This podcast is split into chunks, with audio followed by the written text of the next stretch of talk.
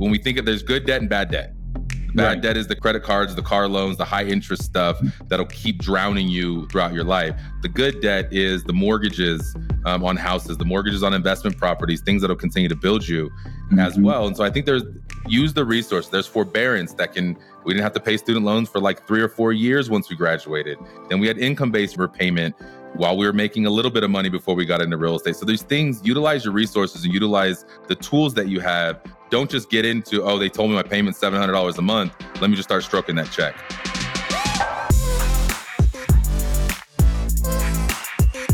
Hello and welcome to the Color of Money podcast. Today I'm joined by my wonderful co-host, Miss Julia Lashay and Uncle Emerick Peace. Good to see you guys. And today we're over the last couple of weeks, we've got a lot of questions and a lot of comments from our listeners regarding budgeting and debt reduction. So today's episode, we're going to talk a lot around that. If we don't have investments or we we're on this wealth journey, it really starts with debt reduction and we're going to have that conversation today. So, welcome you guys. Good to see you. Emerick, I, I, I hate this conversation personally because I think budgeting is a bad word. I think like like saving money and budgeting is something that it just I don't know if it's because I grew up poor my whole life and mom used to always talk about budgets or what it is, but I think it's I think it's a dirty word. What what do you guys think? I, I, think we on our last episode we had we had Mark King on and he called it something different. He didn't use what did he call uh, it? Yeah, the word budget. I can't. You remember what he called it, Emerick? I can't. You I can't. But there's another way to phrase it so that people don't feel like because you're you're right, Daniel. I have a lot of people in my life that say.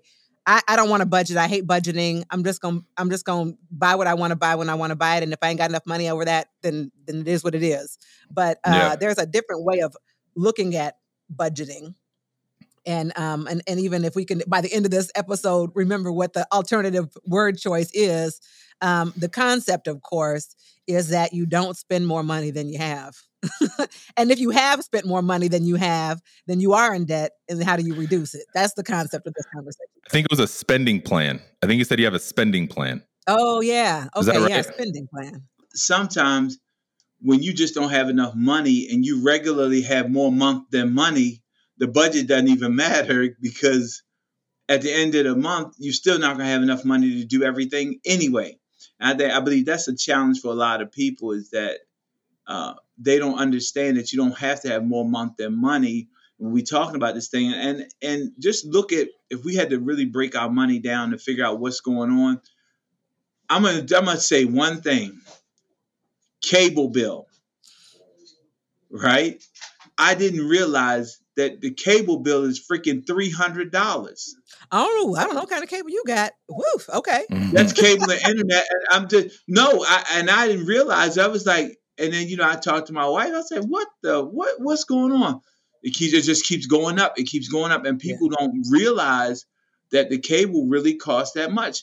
Okay, so now it's time to go to Fire Stick or something else, right? And that's under a hundred bucks. So you can knock they you can simply knock off two hundred dollars of expenses. But let's I guess cable bill. I want to start all the way back from the beginning when when Daniel said he didn't like the word budget because he came up poor and uh and it was you know they didn't have a lot of money. I I raised two kids on forty thousand dollars a year, right? So I I did budget. I, I I had it and the way I did it was this. I knew exactly how much my pay was going to be every two weeks. My son today will tell you they still they laugh at me now because it was like we go to the grocery store on the 15th and on the 30th because that's when I got paid. Right. So they knew exactly right. when we were going to get groceries and it better last those two weeks or you're just going to be hungry. But I, I did budget. I knew exactly how much that money was going to be. And I would write down all the things that I owed that I was going to pay out of that check and all the things I was going to pay out of the other check and and I had just enough money. I was that was when you know you have just enough money that you can't get on any services because you make like two dollars too much to get on any services, but you don't have enough money to actually live. You know, I was right there on that. I couldn't get any services, but I made too much, so I had to literally. This is how much money I'm going to spend, and it required. I think you said something, Emerick. It required discipline. I, I, it required discipline and it required, first of all, I, I think it was a skill set to be able to even get all of the things that we needed into that into that check into that one or two checks and to fit all of these things and uh and until you're no longer having to live like that but but that's i think what the nature of the conversation is for a lot of people who are living paycheck to paycheck and i can't do this until i get another check and this you know eh, how do you have the discipline of identifying the things that you do need and the things that you don't need until your lifestyle changes or until something changes where you're making more income? Well, I, th- I think part of that right now is just the way the just we're inundated and oversaturated with information, images, and ideas of the way things really sh- are supposed to be. And what I mean when I say that is uh, when when you're on the internet and you're looking at all of these fancy things, you look at the way other people are living. I made a post on this today one of the challenges with budget, budgeting today and the, the group coming along today, and, and even some of us, we judge our insides by other people's outsides. So we're looking at everything that's outside of us and we're attempting to get those things. And it's really like that that that uh that thing on your mirror. Objects in this mirror may appear closer than they actually are. And it's a distorted perception of reality. And I, I believe that we just have to really get back to basics is and the whole conversation is about what's required and what's not required. And uh, it's going to take a lot of it's going to take a lot of energy from some folks to get off a name brand because when you're in a budget, name brand is not that's that's not your those aren't your items to be purchased for the most part because that's extra money that you could be using for something else that you're spending on a name brand. Well, I think yesterday I, I we, we did our first wealth club class for our agents in our market center um, of 2024. And where do you start? And you start with what we call a burn rate. And so I'll share the spreadsheet that we use inside of my household, inside of my business, and inside of our market center and understanding what are our expenditures every month. Julia, you were saying what I heard you say is you were already spending the money you hadn't even made yet.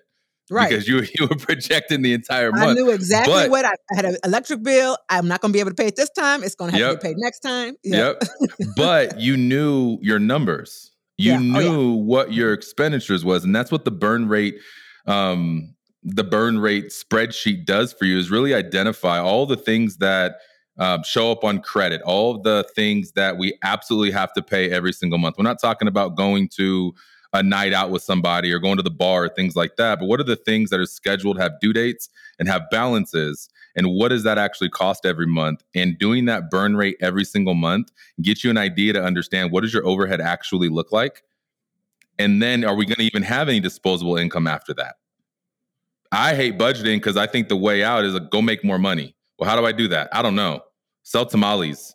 Yeah. Wash cars. and, and like you know I don't to, know. To your point, uh, uh, Daniel, it, it, it we've talked about this before on the podcast as well. Uh, a mindset change and shifting your mindset because now if I were to do the same thing or be in the same scenario, I would say, okay, everything I desire to live and the way I want to live, it costs this much money. What do I need to do to make X amount of more dollars? I would never think I don't have enough money to do it. Let me reduce my, I would, would think, how much does it cost? What do I need to do to do it? and I would figure out a way to make more money. That's a different way of thinking. I didn't yes. I didn't think like that before. Yeah. Well, Julia, a mind expanded will never contract back to the same size. So you know and that's the beautiful part about being exposed to information and that's what's so great about us here is that we're here to expose uh, our listeners to a different thought process more ideas and hopefully they'll go out and they'll they'll, they'll take a look at these ideas and they'll go out and they'll seek the additional information because they've already been exposed to the genie is out of the bottle. And, and just like you said, the whole thing about budget, budgeting is real. I don't like budgeting either. Let me make that clear. Uh, I didn't come from a place of budgeting. It's just that you knew how much money you had and you knew how much money you didn't have. So, you know, you didn't have, you may not have had Kellogg's cornflakes. You might have had uh, Ceres toasted flakes or something. Yeah, you know? Kellogg's. Yeah, yeah, yeah. yeah Kellogg's. you had Fruitios. You yeah, had, yeah. Fruit, you had Fruitios. but Daniel, you said step one was to identify what what are you spending? What is your burn rate? How much money does all the things you have to pay for in your month or your life? How much does that cost? That's the first step. That's the first step. You have to Then what did you all identify. say was step two? So step two, uh, step two is a balance sheet. I'm gonna talk about the balance sheet in a second, but our our listeners need to understand that once you get clarity around what you spend every month, most likely your income is gonna raise in the future, or your revenue is gonna raise in the future. And what I see happen so many times, especially in our industry with real estate agents, is their income grows significantly, and so does their expenses. So they're really in the same boat. And so by you identifying what that burn rate is as your income increase increases, you still need to be living like you weren't making that kind of money. That's when you start having this massive delta between what does it cost for me to live, what am I actually making, and then what do I have now that I can go deploy to create cash flow or buy at, buy hard assets or pay off debt or things like that. So it's very, very, very important. So, but going back to even what Emerick said, he he said the first step is knowing your burn rate, and there are some things in there that you could potentially reduce so that you have money to save and maybe pay off whatever debt you might have. And uh, even even just I I uh, stopped getting my nails done.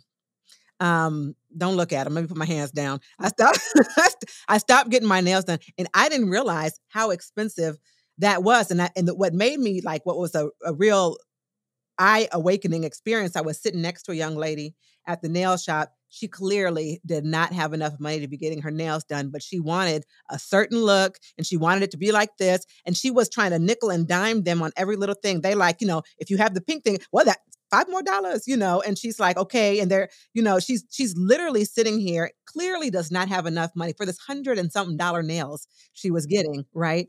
And and I started to pay for it for her. And then I said, I will not. I will not. Because you know what? And it goes back even to what you're saying, as as all those things were not on social media like when I was raising kids like they are now. She really was clearly feeling like she needed those nails to feel good about herself. When you know good and well you can't afford them. And I'm not even gonna get on the tangent of hair. The amount of money that people spend on hair, Right. but there's a lot of money that we expend on things 100%. that we can't entirely afford in a in a in an effort to make ourselves feel good or keep up with whatever we're trying to keep up with. And uh and i i just stopped getting my nails done because really because my nails were unhealthy but i don't think i'll go back to doing it. When i got the little manicure and they were like $20 i was like $20 oh i like this. This is what i'm doing Right. now. But did you, you, get, know a, did you get color on your nail? Did they paint them at all or? Nothing they gave me a nothing? Oh no, not for twenty Daniel, not for twenty dollars. Not even a just- color. They look they dip your fingers in a little solution, take them out, wipe them off, and say, Have a see you good day. Finger, make them look i'm okay with that. I'm okay with that. But but anyways, it's a lot of money. There are things that we could be doing. And I I, I realized very quickly that actually saved me over two hundred dollars a month not getting my nails done. Crazy. Wow. Well, how do you do that though? So wh- what you guys need to do is go pull your either your credit card statements or your bank account statements for the previous 30 days and you go through line by line and see what came out of the bank account or what was charged on the credit card and put that onto the sheet. You, you know what, Daniel? I'm glad you said that because that is the trickery, right? I believe that debit cards and credit cards are the trickery in this whole budget thing. If you had someone actually go back and, and I, I'm not, I'm not, I'm this is just my theory because it works for me. If you have somebody go back to using cash, then when they spend money, it will have a profound impact on how much they're spending on whatever. When you're using that card, you don't even understand what you're spending most of the time because there's no physical exchange. All you're doing is signing a piece of paper and everything gets taken care of. You don't get the full impact of understanding that you just took $150 and you bought this item and it, was a physical exchange. When you're in that place with the credit card or debit card, it's it's so easy to overspend. I agree with you and disagree with you. I I agree Okay. with that that it, that it is that it's easier to overspend. It may be easier to overspend with the card. When I have a hundred dollar bill in my hand, I'm just I don't want change and I don't want single dollars. So for me, it's like I I want to get rid of that so I don't have to hold the change. And and hold on, hold on. And I li- and I lose things. What happens if you have all your cash in your pocket and you lose it and and you just you set it down or something happens? That that terrifies me. I think it's easier to I, get. You know what? I, I agree with Daniel. I used to have the cash concept too, but the problem for me was that I actually do lose money. I you like I I don't wear real jewelry. I lose it. You know, I, don't. I lose those kind of things. So I agree with you. It's, it's that's because uh, you that's because y'all have too much money to lose. That's why. no. I'm talking about when I did not have any money to lose. Look, when I put that twenty dollars in my pocket and I break that twenty dollar bill, I know I have twelve dollars in my pocket, and I and I, it's a physical number. It's a physical grasp, and I'm less likely to do some things rather than I'm just putting on the card. That's why, and I, I believe that the financial institutions they get us like that because we just swipe it, just swipe it and I go. understand Just the swipe it and go. accessibility. Yeah, but Well, but I- Daniel, you know me how ask you many- this. You know how Well, many me- times? I, you know how many times I've gone to the bar with a pocket full of cash and woke up the next money with no cash in my pocket? See that Daniel, Plenty of times. you buying that VSO because he buying I. VSOP. That's a good. That's a good question. He, someone took it. I lost it, or I tipped. The, I tipped the bartender really well. I don't know. That's my point. He's buying that VSOP, Julia. He said, look, he's he buying that Louis But- but- XXL. We're we're No.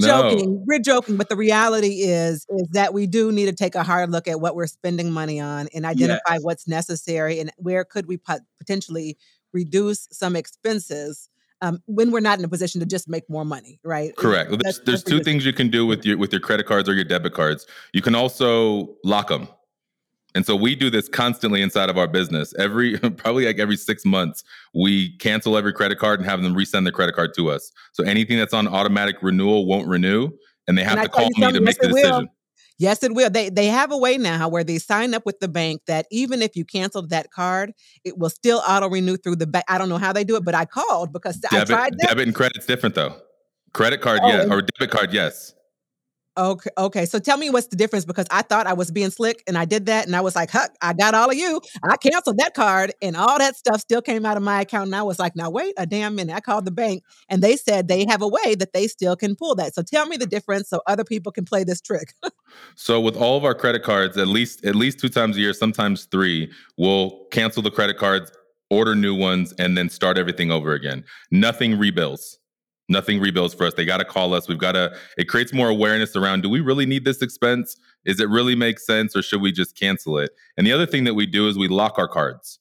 So every once in a while, or if we've spent too much, or um, whatever the scenario is inside of our world, you have the ability to go online on your credit cards and go to lock my card, which means no, you can't swipe it, it will not go through, which then can put yourself on that discipline that we were talking about. On if I'm not comfortable enough, I'm gonna go spend it, then let me just lock it and make sure that I cannot do it. Or freeze them. That's a, I, I've done that once in my life. I'll never do it again. But What you mean put in put in a plastic bag and Yeah. freeze them? Yeah.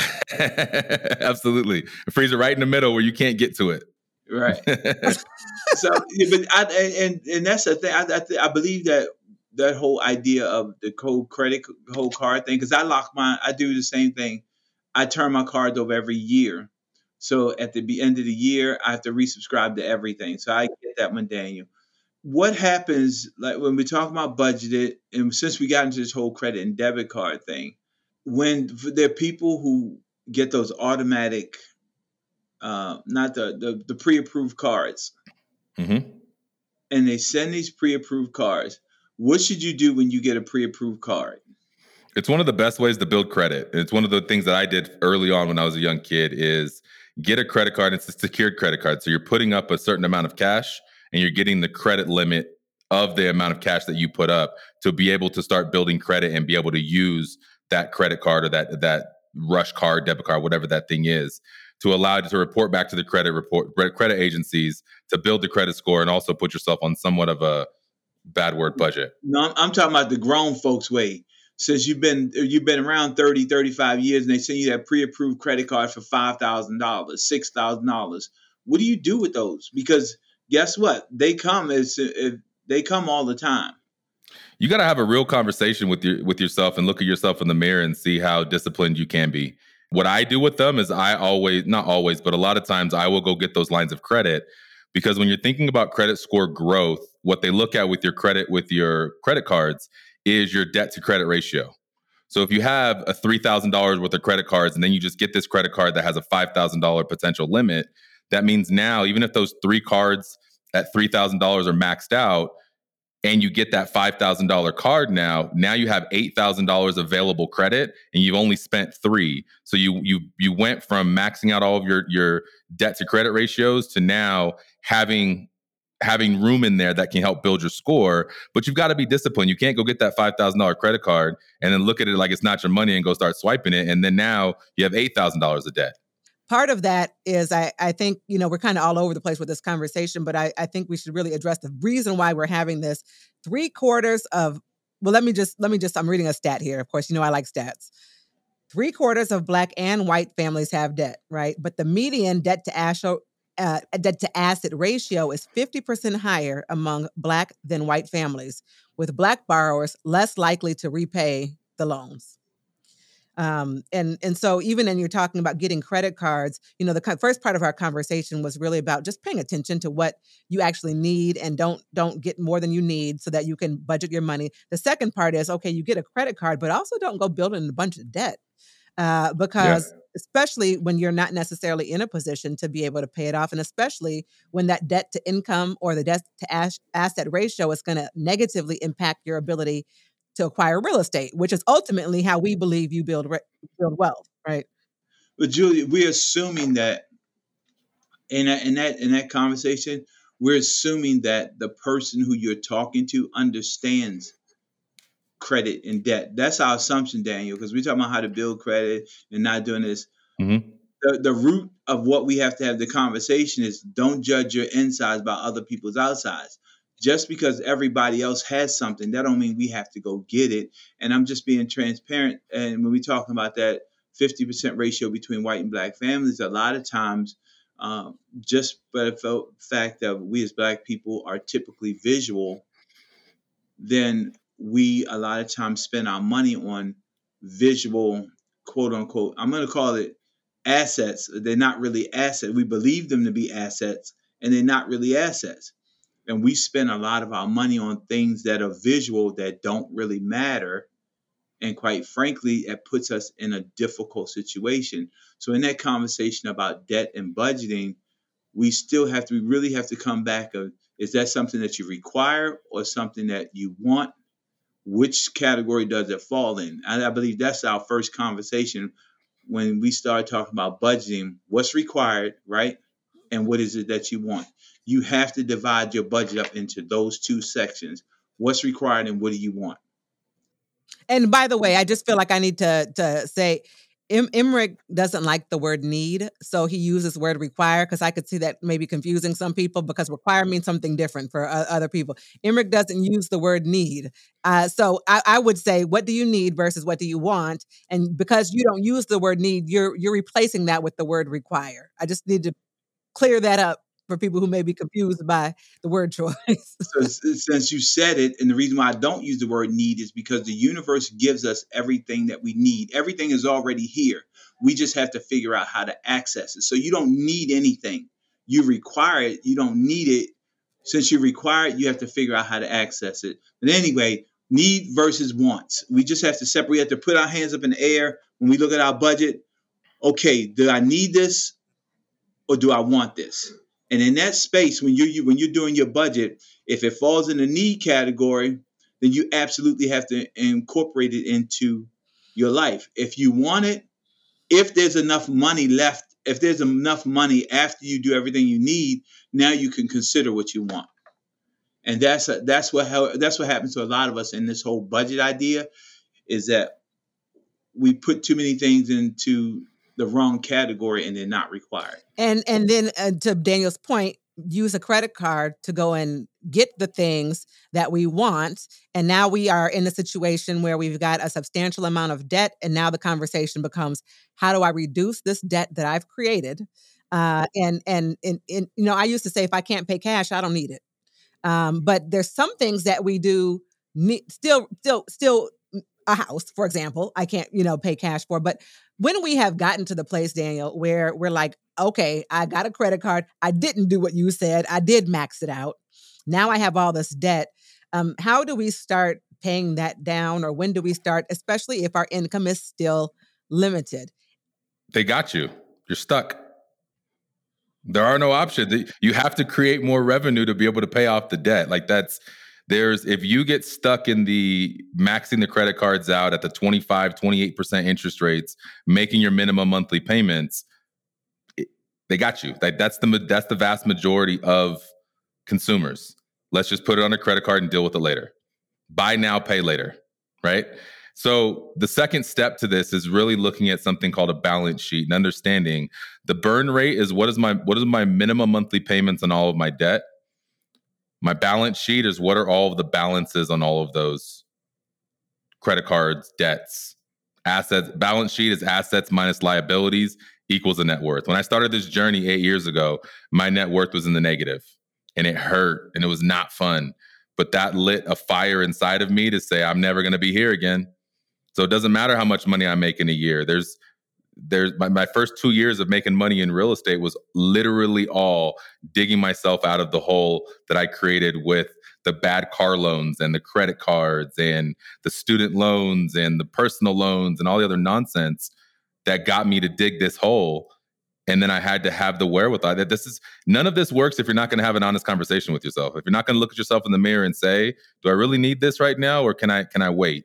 if you're not really going to look at this and say, do I really, how do I get myself out of this? And you just keep spending and you don't have awareness, that's the cycle that a lot of these creditors want to get us in.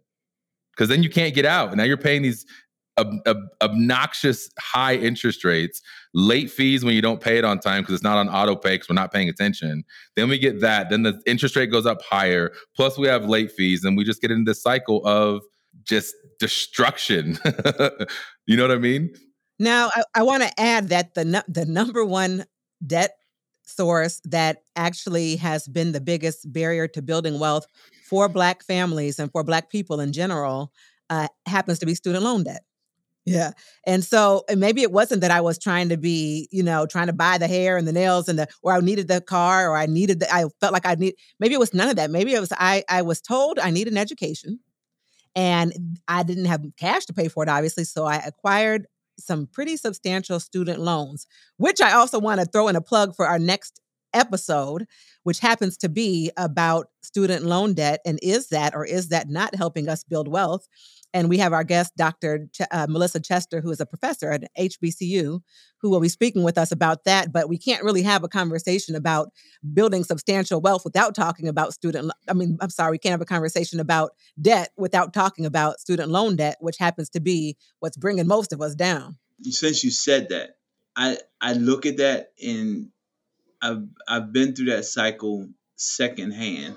Let me put it that way, because the first hand didn't work out and, I, and I'm being transparent. I told my daughter, if you go to this school, I am not paying for you to go to this school. I'm going to pay for you to, to go to this school. If you go to, to this school, I have my limit of what I'm willing to pay. I said, if you go to that school, you're going to have to get a student loan and pay it back yourself because I'm not doing it. Knowing very well that what was really going what was really going to happen at the end of the day. Did she, did she call you bluff? Uh, yeah, she did. No, she did. She went to that school. She went to that school, and and I paid the bill. Right. I ended up paying the bill. However, when I saw what the bill was, right, and I said, "How does an and I'm I'm just saying this way, how does an ordinary person get from under this kind of debt?" Yeah. How does an ordinary person? And, and guess what, Emerick? They don't. They don't. Yeah, that's crazy. And, and the unfortunate part about it is it co- it goes both ways. It's it is the debt and it's not the debt. The debt is already there. Sometimes it's the other things that people add on to the debt that makes the debt so much worse because whatever bill is the largest gets the blame. Well, when you think about student loans, though, there's also I have I got a lot of student loans when I was in college. None of it has prepared me to be in real estate or finance or anything, but I got a lot of, but it allowed me to live comfortably when I was going to school and still working, and I'm still paying off the debt. But we've got to use our resources. And I had like seventy thousand dollars in student loan debt, but before I started making money, I was on income based repayment plans. And if you're going to put me on an income based repayment plan on even if it's $150,000 in student loans, I think the difference is when you go to private loans versus the um, government loans that they give you in school, that's when things get a little bit different because when you're talking about subsidized and unsubsidized loans, they're not great. But if you're going to put me on a payment that's a small fraction of what I make every month, and then I'm going to take the next 70 years to pay it off, that's not like a credit card. A credit card will go destroy your world. And when we think of there's good debt and bad debt, the bad debt is the card, credit cards, the car loans, the high interest stuff that'll keep drowning you throughout your life. The good debt is the mortgages um, on houses, the mortgages on investment properties, things that'll continue to build you as well. And so I think there's use the resource. There's forbearance that can. We didn't have to pay student loans for like three or four years once we graduated. Then we had income based repayment while we were making a little bit of money before we got into real estate. So these things, utilize your resources and utilize the tools that you have. Don't just get into, oh, they told me my payment's $700 a month. Let me just start stroking that check. Talk to people, ask them for what resources and what options you have.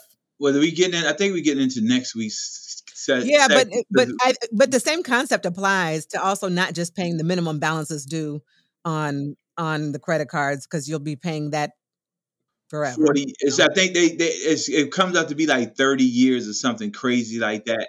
Like they that's almost they amortize them like they do a mortgage. If you pay us every month ten dollars a month, it'll take you thirty dollars, thirty years to pay off this five hundred dollar loan. yeah. So in a nutshell, if we wanted to summarize, let's let's go back to the beginning. We don't like to use the word budget, but the reality is, is a let's say I do not have uh, a exponential amount of money. I have to really focus on what I require, in Uncle Emerick's words. What do I need uh, versus what do I want? How do I reduce some of the things that maybe I don't need? What I want to make sure we understand is how do I do that? How do I, one, reduce my things that I need so that I, I actually am budgeting or whatever word we want to on a spending plan. And then two, if I do have debt because I have not been able to successfully do that, how do I reduce the debt? And like, I'd love to hear from both of you in in 60 seconds, Emerick. How do I solve both of these problems? I need to create a spending plan. I need to pay down some of my debt. How do I do that? I'm not sure who came up with this, but I, you take your spending plan and then you take a look at all of your bills. And if you have credit cards, because I've been in that situation before too, and I targeted what I did was I targeted one credit card. If I only had 10 extra dollars, I put ten dollars on that one credit card, and then I focused on paying that credit card off.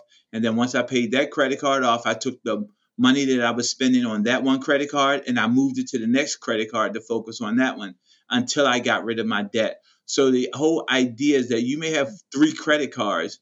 I believe that you probably have to focus on one that you're going to pay off still pay the other ones. Let me make that clear. However, focus on one that you're going to put extra money towards to accelerate the payoff. It's just like a mortgage. You pay it towards the principal balance, pay that card off, and then take all of that money that you use, that the payment that you use for that one credit card you paid off, and roll it to the next one and pay that one off, and then take both of those payments that you were paying on those two, and then roll it to the next one and get rid of your credit debt. I like that. What do you think, Daniel? What would you say? How do I create a spending plan and stick to it, and also pay down some debt so that I'm, I'm not in this number of, of having this wild debt that's going to prevent me from building wealth.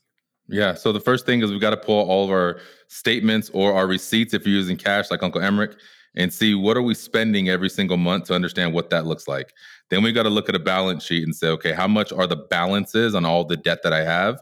And it's not pretty and it's not fun when you start this out, 100%. But it creates awareness that can create the change. And at the end of the day, this this whole thing that we're doing, we're trying to educate people around wealth, and the only way to generate wealth is by creating more revenue.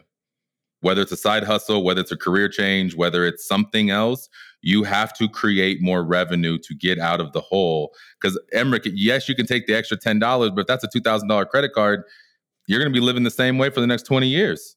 So you have to figure out another way, whether it's your tax return, whether it's taking a student loan out to pay off your credit card debt because you're on fixed long-term payments to get yourself out of that debt. I like there, that. There's, I like there, there's creative ways to be able to do it, but you have to get the credit cards to zero. Credit cards will completely destroy everything coming to wealth and your financial future if you have credit card debt. And the last thing that I, what I would add to that is that uh, when you are evaluating your burn rate, like you say, you you probably can get by with less than you think uh, you don't require all the things you think you require, and and specifically, no, Emerick, you can't talk. It's my turn. No, I was just I was just talking about cable bill, cable bill, cable bill, cable bill. Okay, cable cable bill. but but you were really but wait let me i had to finish my thought because the the point is and going back to me saying i raised two kids on $40000 uh i never bought my kids jordans i never bought any of of those types of things uh and my kids also never knew that we didn't have a lot of money when my son was uh, 20 years old, he passed when he was 20 years old. But when we were in the hospital, the thing that I hold on to that I'm very proud of, I said to him, I said, Eric, remember when we didn't have no money and we used to only be able to go to the grocery store on the 15th and on the 30th? And when, and he said, I don't remember that, mom. As far as I know, we were always good. Your kids don't remember yeah. that. Like they, you probably require less than you think you know and so really evaluate how much money you need to spend and do they need the name brand and do you need the name brand and do you need the $300 hair and do you need the you know really evaluate what you require. And uh, it's probably less than you think that where you can save some money to start paying off some debt to start building some wealth. Yeah i think that was a great great closing. You are so good julia. That's why we keep you thanks. You know what? Thanks for keeping me around. I appreciate that. I want to also thank our listening audience for tuning in week after week. Our audience is growing, and I, I trust that we are, in fact, helping people earn more, learn more, and build wealth. And with that, I think we'll wrap up and we'll see you next time for the conversation about student loan debt. There we go. Cheers. Follow the Color of Money podcast today and get notified when new episodes are released weekly. Be part of this transformative listening experience. This podcast is for general informational purposes only. The views, thoughts, and opinions of the guest represent those of the guest and not KWRI and its affiliates, and should not be construed as financial, economic, legal, tax, or other advice. This podcast is provided without any warranty or guarantee of its accuracy, completeness, timeliness, or results from using the information.